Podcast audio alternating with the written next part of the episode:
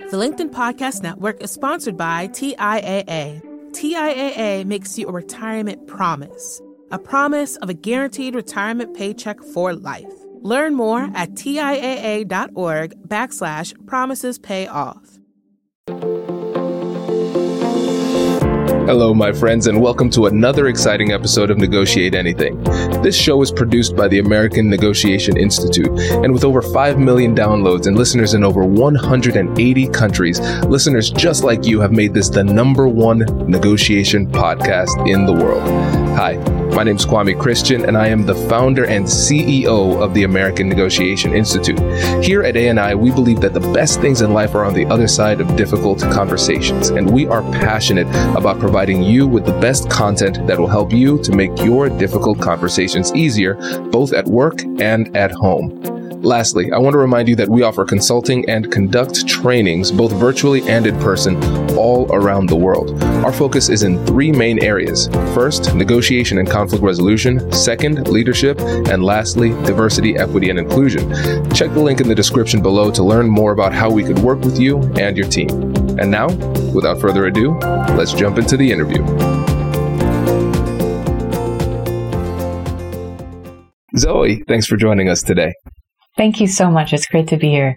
Yeah, it's great to have you, my friend. So, how would you get us started by telling us a little bit about yourself and what you do? Sure. I'm the author of a new book called Influence is Your Superpower, and I base this on the course that I teach at Yale School of Management. It's the most popular course. That one's called Mastering Influence and Persuasion.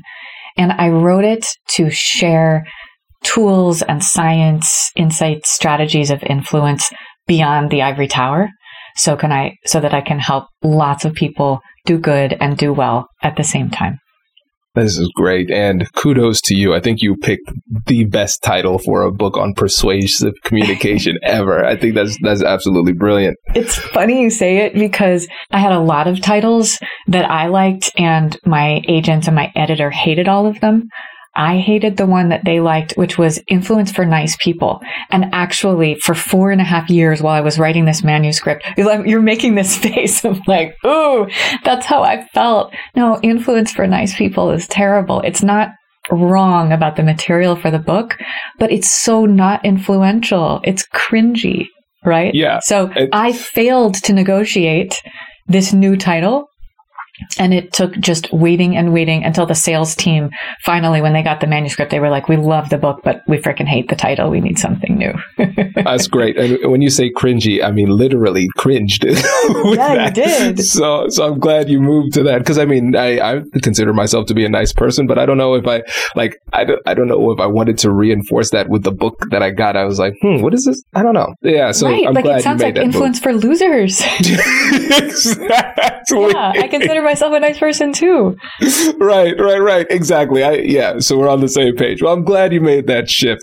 Uh, it's a it's a brilliant title, and I, I think this is this is really great because what you've been able to do with your with your skill set is you've been able to take what was, like you said, it's the most popular course at the Yale School of Management. You put it into a book, but now you're going to share some of those practical tools with us. And I want to focus in on that, that term, practical, because yeah, you're from the Ivory Tower. I taught at uh, the Moritz uh, School of Law here at OSU. Um, and the thing is, there's a lot of great stuff that sounds incredibly intellectually stimulating, but is so theoretical that people can't put it into action. So right. I'm glad that you've been able to take that and synthesize it into a way that can actually be useful for people in their everyday life. Yes. And I promise before we end this session, no matter what questions you ask me or don't ask, we'll make sure that I get to share my very, very favorite influence technique. It's so powerful that I call it the magic question and it's super, super easy. Let's start there. Listen, okay. I know I think that I, I, could have teased this a little bit longer, but I'm excited. I, I think we should start with the magic question. So tell us about it. Great. The magic question is powerful because you can ask it in almost any situation as long as you have rapport. And you can ask it repeatedly of the same person. You can ask it of whoever you taught this question to, your colleagues, your kids, in my case, my students. And the magic question is just, what would it take? And I'll share a story to illustrate the power of this in a couple of different contexts. And let's talk in the, in the work domain since that's what a lot of people are thinking about listening to this podcast. When I was an MBA student, I interned at this medical device company called Guidant. It's now part of Boston Scientific. And this company had the problem that's a good problem, but it's still difficult that demand was outstripping supply for their new medical devices, these stent systems. And the number two person at the CEO, Ginger Graham, had to get employees to come in and work overtime three shifts a day, including the period over Thanksgiving and Christmas. Nobody wants to do this. And when you think from a negotiations perspective about incentives, you can offer people high enough incentives to do most things. So they're not disinclined to work. They've already agreed to have this job. You can pay them enough to come in over and work overtime. However, Tyler Cowen, this economist at uh, George Mason, writes about in how incentives can make people feel like slaves. And that's what happens if you just stop at incentives when you're asking your employees to come in and work overtime, where they can feel like they didn't have any choice in the matter.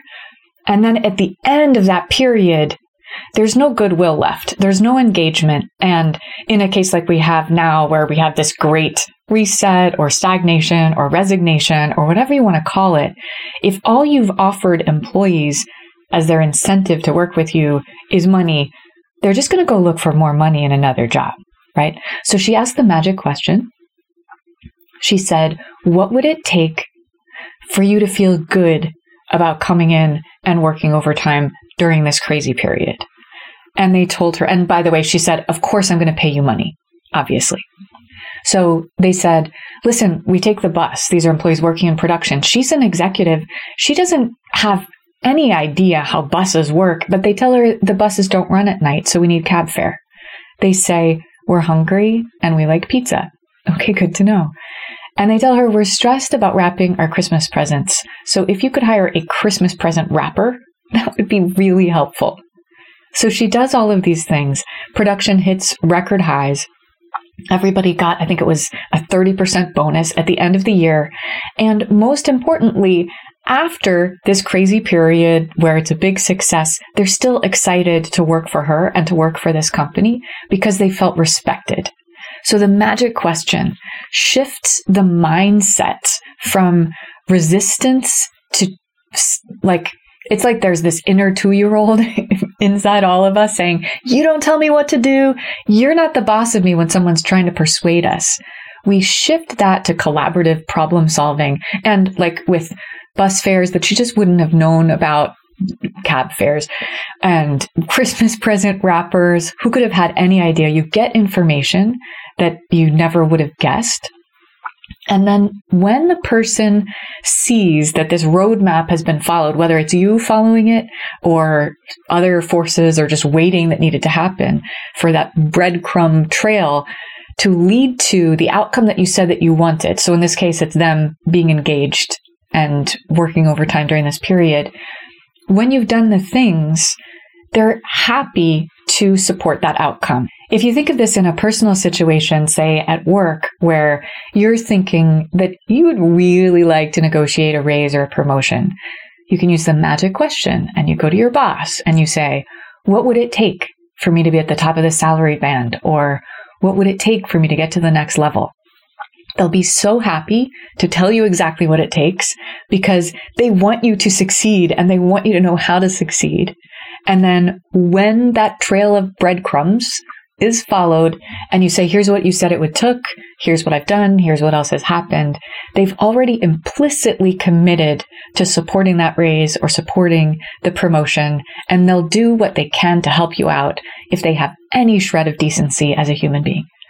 Magic question, what would it take? Zoe, this is this is great. This is really great. And, you know, it's, it's so great, in fact, that, I mean, I'm going to use this the moment this conversation is done. Seriously. What, you, what are you going to ask for? Do you know? Oh yeah, yeah, yeah. Because there was a situation here at uh, in, the company where somebody was hired to do a job, and then as they started to do the job, we realized that the, the job would take a, something completely different than we initially uh, that we initially anticipated. And the only way we would know that is through execution. And so I feel bad as a boss because it's almost like I don't want them to feel as though this was a bait and switch where it's like, hey, we think you're going to do this. Hey, now you're doing that. And it's completely different, right? So now we're moving them into another role that's same level, but very important. And so I want to make sure that they feel respected and honored through the transition. And I, I know that I did not, as a leader, set them up for success. And I admitted that today. And so the question I'm going to ask is what would it take for you to feel honored and respected in this new position as we go forward? And so I think when it comes to respect, you can you can only respect somebody based on what they feel would make them feel respected. I can't guess that. And I think right. in the past couple of months I've been guessing that. So I think this is the this is like the question that can be the catalyst to to getting things back on track. So I appreciate that. That's this is incredible. Awesome. That's a great example. I love it. And we should be asking this kind of question of each other much more. We can also ask the magic question in lieu of criticism. So, simple context is I had a teaching assistant who was repeatedly late and I was super stressed out and I was really just wanting to yell at him. But I try to walk the talk when I can remember to. And so I said, Hey, Saif, what would it take for you to come in on time every day for the rest of the semester? And he's talking to himself about his bicycle and his alarm clock. And he's like, Okay. And I said, Is there anything that you need from me? He's like, no, consider it done. And he not only does come in every day on time for the rest of the semester, but we've preserved this relationship because I helped him save face. And so we're cool with each other, which is very different from me strong arming him into coming in every day on time for the rest of the semester. Does your company invest in professional development training? If you believe that your team would benefit from a negotiation workshop, all you need to do is go to our website, fill out the workshop request form, and then we'll set up a time to chat. These workshops are completely customizable and we've done them all around the country. Negotiation and conflict resolution skills are beneficial across all professions, but they're especially useful in procurement, purchasing, sales, sourcing, and contract management. Our calendar is filling up quickly, and we even have some workshops scheduled for next year. If you think you might want one, I'd suggest reaching out soon so you don't miss out. Check out the link in the description to learn more. And now, back to the show. The LinkedIn Podcast Network is sponsored by TIAA. In the last 100 years, we've seen financial markets swing, new currencies come and go, decades of savings lost in days, all showing that a retirement plan without a guarantee, quite simply, isn't enough. So, more than a retirement plan, TIAA makes you a retirement promise. A promise of a guaranteed retirement paycheck for life. A promise that pays off. Learn more at TIAA.org backslash promises pay off. Hi, I'm Tomer Cohen, LinkedIn's Chief Product Officer. On my podcast, Building One, we dive deep into what it takes to build great products. Recently, we had Zach Perret, the CEO of Plaid, and he shared about his struggles building a financial app for consumers and how he was able to turn it all around with a critical pivot. Take a listen. I personally couldn't resonate as much with the consumer set that we were trying to reach. I just didn't have that level of empathy. When we made the shift to building a B2B product, though, I was building the product that I wanted. My co founder and I were creating the product that we wanted ourselves, and we had so much empathy for what that product was. Such a great insight. You know, in that sense, we got lucky because we were, we were creating a thing for ourselves. And then the people that we were talking to also had the same problems we did. They were fintech developers. We'd been a fintech developer, uh, we'd been trying to build a fintech product for a year.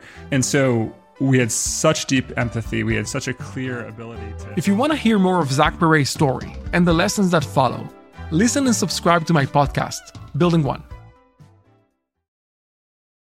Yeah. And okay, so Zoe, let's break down that example because it's really interesting. Because I think um, from the outside looking in, somebody who is not well versed in influence or persuasion, they might not fully appreciate the magic of the magic question. They might not fully understand what happened beneath the surface because they'll just say, So he just asked a question and the guy talked to himself and then he changed his perspective, right? So, like, when you think about beneath the surface, if we're going to assume what was happening cognitively, what changed for him? So, I'm letting him know hey, this thing in the past, that wasn't cool, but it's okay. Let's focus on the future and let's figure out a plan together. And it turned out we didn't need to do it together. But I'm also respecting that he knows about his situation. He knows what his obstacles are. He knows what his interests are. And I'm not telling him what to do. People hate to be told what to do. And people love to be asked their advice or for their expertise. So I'm saying, listen, I'm not going to tell you what to do. I'm asking for your input and your expertise here. What will it take? And in doing that, I'm just, I'm respecting him as a human being. And also here, he knows that because I'm his boss, I could have done this in a very different and much less respectful way, right? I could have just called him out on it. And that's what I might have done in the past as, you know, baby boss when I was first trying to figure this stuff out. Like, just if you're somebody's employee and you have to show up at a specific time, this is table stakes. like, you can't violate that. Like, you have to be there at that time. And I had this sense of entitlement as a manager. And now I try to be unfairly forgiving with people as whenever I can. And if we've been working together for a while, I trust you, I respect you, you can mess up and you can even mess up again. And I'll say, you know, what will it take for us to get on track?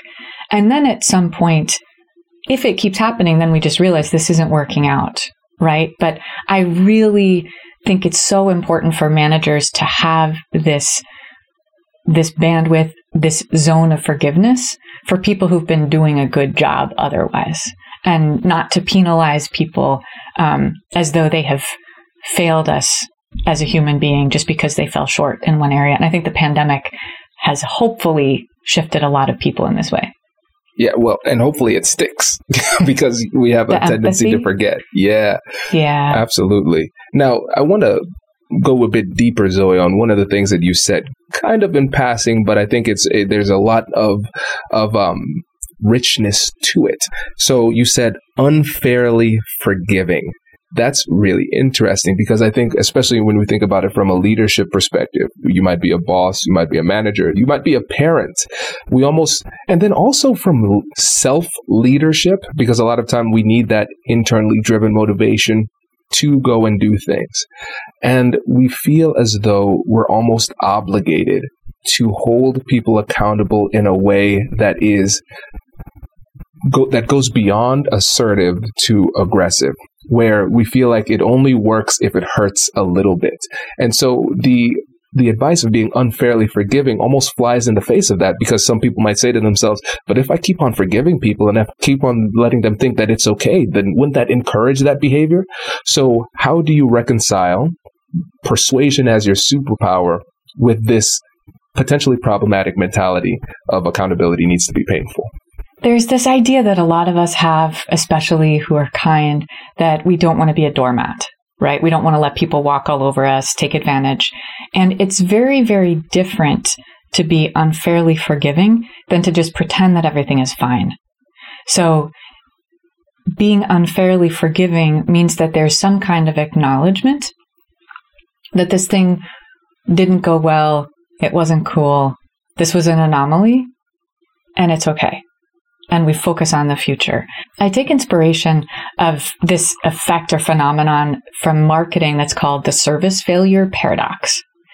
And what research finds is that sometimes when there has been some kind of snafu or even a disaster, the people who it happened to, if they're treated surprisingly well, end up being even more loyal than the people who never had that happen.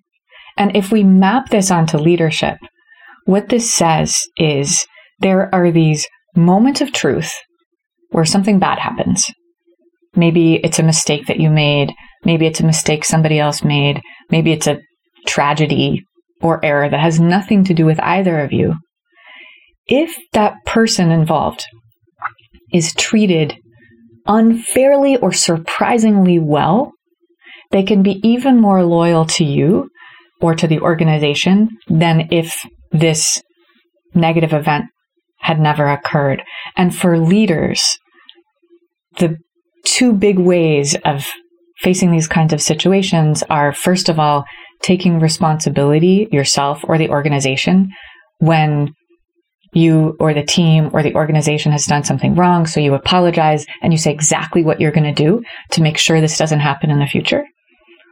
And compensation, if compensation needs to be paid, absolutely.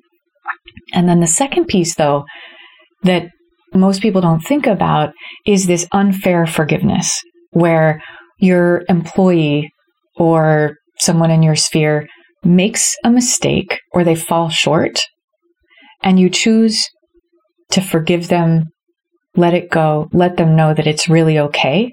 And you don't see that as who they are. It's just this thing that happened and we move forward. Employees can become so much more loyal when you're unfairly forgiving to them. And even if they have screwed up, if you are not forgiving to them, they can become disloyal. So their error is this moment of truth that can lead to loyalty or disloyalty depending on how you handle it. Wow, that's incredible. And now we there's going to be let's say somebody intellectually understands what they say. Zoe, that makes sense. My problem is I don't want to do that. okay. So how do how can somebody really adopt the mentality that allows them to do that. Because what I, I, found in when it comes to negotiation trainings and things like that, a lot of times people can understand what it is that they need to do, but they struggle to do it because they simply don't want to do it. They don't feel like doing it. So how how can we reconcile those two points? Let, us put this in some kind of concrete context, because um, we were talking about hierarchical relationships where you, you don't really get to say that to your boss. You don't really get to say like, yeah, that makes sense, but I really don't feel like it. Um, right. But so what's a con, like, is there a context that you face this, or this is a general question I can help? Let's. I think it's a general question, but let's say let's use a, a simple con, uh, conversation or a situation where there is no hierarchy. We're on the same level. Let's say a, a friend does something to offend me. You know, they thought they were okay doing it at the time. Let's say there was no malice in what they did, but that all that happen that happens in human interactions. Somebody does something, it causes offense. I'm hurt, and now they apologize. They say, "Hey, I'm sorry for that," um, but my feelings are hurt in the moment, and so Zoe, even though I recognize that I could be unfairly forgiving in that moment, I don't want to extend, I, I emotionally oh. don't want to extend that grace. So, how can I adopt that mentality so I can do this in the moment, even though I don't necessarily feel like it? Thank you. I thought we were talking generally about things people don't feel like doing. Now I understand you're saying, what if you don't feel like being unfairly forgiving? Thank you. I am not at all saying that everybody all the time should be unfairly forgiving. I am only saying that this is a tool for leadership that can be powerfully influential. And when it's powerfully influential is when you have power over this other person. So you don't have power over your friend and your friend makes some offensive remark and you saying like, oh, okay, that's okay, I forgive you, it doesn't influence them because you didn't have power over them. Gotcha. Oh, that makes so much sense. That makes okay. so much sense. I appreciate the clarification. That, that's really helpful. That's really helpful. And and so it, it, it it brings to light an important part of that dynamic. It's the power discrepancy. I, mm-hmm. I remember um, the book Charisma Myth. I forget the the woman who wrote it. Great. Was this book. Olivia Fox Cabane? That's it. Yes. Yeah, that's yes. Um, that's yes. That is exactly. She's that's the person. And um, one of the things that she said about charisma was that it is power plus warmth. So I have power. I could use that power to make your life worse in this moment, but I also have warmth and I'm not going to. And that draws people in. So I think it's, it's persuasive, but also, you know, per that definition, you could also add charismatic too. But I think most people listen for the persuasive tools. So I, I think this is really, really helpful. Yeah, and and thank you. That was a very important uh, piece of all of this. That absolutely it depends on power, and you feel that in relationships where people have power over you, because you were anticipating the negative outcome of them being angry or disappointed or whatever that was. And when I say power, it doesn't have to be structural power. This includes people in romantic relationships have power over each other because we care so much what each other thinks of us. Right? So when your partner is unfairly forgiving of you, or you're unfairly forgiving of your partner because you were feeling bad, that is influential. But it's, if your friend is not upset or fearing that you were going to be upset about this thing.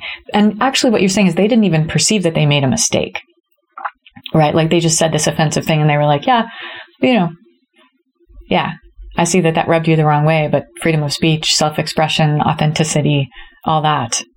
It's hard. And actually, since this is a topic that came up and right now my brain is just like this is going to this one person in my life close family member who is so much like that and he says offensive things i get upset other people get upset and i haven't figured out how to navigate this and all that i do is just say okay i would rather not be in this conversation anymore and then i leave so that i'm just i'm not part of it and i figure this is at least not giving the positive reinforcement that says that it's okay. But what advice do you have about that? That's a good, that's a great example. I, I think it really, we have to focus on power in this situation? Where is the power dynamic in this situation? It's equal, like you and, and your relative in that situation. I think we all have um, friends or at least associates who, who are like that. And um, we have to recognize that everybody has autonomy and control. They can do what they want. And so what you've done is you've said, hey, listen, I know you have freedom of speech. The speech that you used hurt my feelings it, it, for the sake of the relationship, it would be helpful if you modified that. That has been communicated. And then that person yeah. says, I hear you, but I'm still going to be me. Uh, that is how I'm going to use my power. And so that is their choice. And the thing is with life, one choice leads to another choice. They have a choice and you have a choice. And then you said, if that is what you would like to do, that's fine. And then I will choose not to be in this interaction with you in particular. And I'll choose to minimize my interactions with you in the future. You have that choice. I have my, my choice and that's it. And I think if we use this and break this down in the context of negotiation, it becomes really clear. We have offer and acceptance. I made an offer. My offer was rejected. Am I just going to sit here and accept a bad offer? No.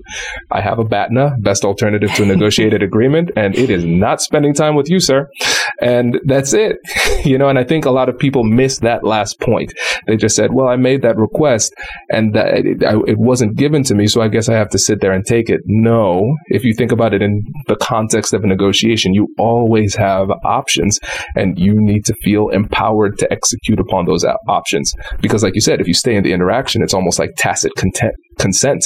I am right. essentially condoning this behavior and thereby encouraging it by my continued presence in this interaction. And we don't want to do that. Yeah. And then I just feel bad about myself.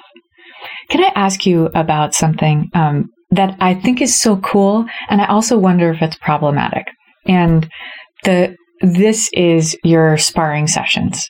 Yes. I think it's so cool. I think it's so fun. And the problematic part is that I talk to and train so many people who have this fear of negotiating because of what they see in Hollywood movies and things. So you and I know that people are negotiating all the time. We don't get through a day without negotiating, right? But there's this idea of negotiation with a capital N that usually involves strangers and usually involves money and usually involves a lot of money.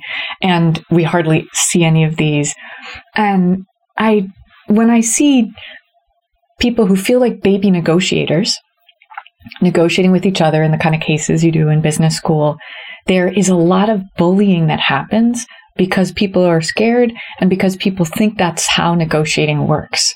So, how do you reconcile this idea that, like, actually in real life, First of all, most people are just trying not to be suckers. They're not trying to take all of the value off the table. They're just trying not to be a sucker. And if you show that you're not trying to make them a sucker, they're like, okay, great. Let's just talk like normal people, you know, figure things out together. With how, so how do you let people know negotiating is actually way easier and more comfortable than you fear it is, but then also have this super fun, engaging, and helpful training paradigm of sparring sessions? Yeah. Oh, it's a great question. Essentially reconciling the fact that you and I both see that we essentially the media teaches us bad behavior. right? And we want to essentially that's one of the goals of the negotiation, the what we're doing with the American Negotiation Institute, rebranding negotiation. You know, and so with the everyday episodes that we have, like this one, is really cordial and, and nice, and we see the theoretical side. But everybody says, "But Kwame, what if it doesn't go right?" That was a question I kept on getting. They're like, "Hey, I tried what you said in that, but it didn't work." So what do I do in that situation? And so that was really interesting to me because I said, Oh, that's right. Because when we talk in this conversation, we were talking about the strategies, the tactics, how it should work in those situations. And we're giving practical examples. But I realized I wasn't doing a good job of showing them, Hey, there are still tools and tactics and approaches that you should use when it breaks down. And if a specific tool or tactic doesn't work in that moment, that doesn't mean you abandon it part of the persuasive process is persistence. And so my goal with the sparring sessions is to show people like, even at my worst, and I say that in the disc- disclaimer. I was like, don't look at what I'm doing. look at what the guest right. is doing. Right. And so even at my worst, you can still stay level, calmly and co- confidently use the tactics that we talk about and eventually things go it can be more productive. You have the skills to move forward. And i think it's it's fun for me because even when i'm trying to be unreasonable i'm like damn zoe's good. I can't ah she's not breaking. She's not breaking you know? And then we do the breakdown afterwards. So i think it's that part recognizing that yes negotiation these are everyday conversations and they should be approached as such and there are going to be times when things get a little bit tough, but that doesn't mean that the skills that we're talking about don't work. That doesn't mean the, the ethos of respectful communication shouldn't be applied in this situation. It can be. You just have to believe and have confidence in the skills that you bring to the table.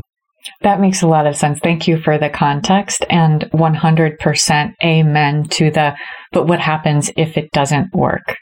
And to modeling and role modeling. And I hope that people who are listening to those sessions will then also try role plays on their own. What I find when I have people role play an influence negotiation situation with somebody who disagrees with them or wants something else is, and, and I have them role play the other person. So you take the other person's role who's resistant and then it'll be me or somebody else who's practicing the techniques.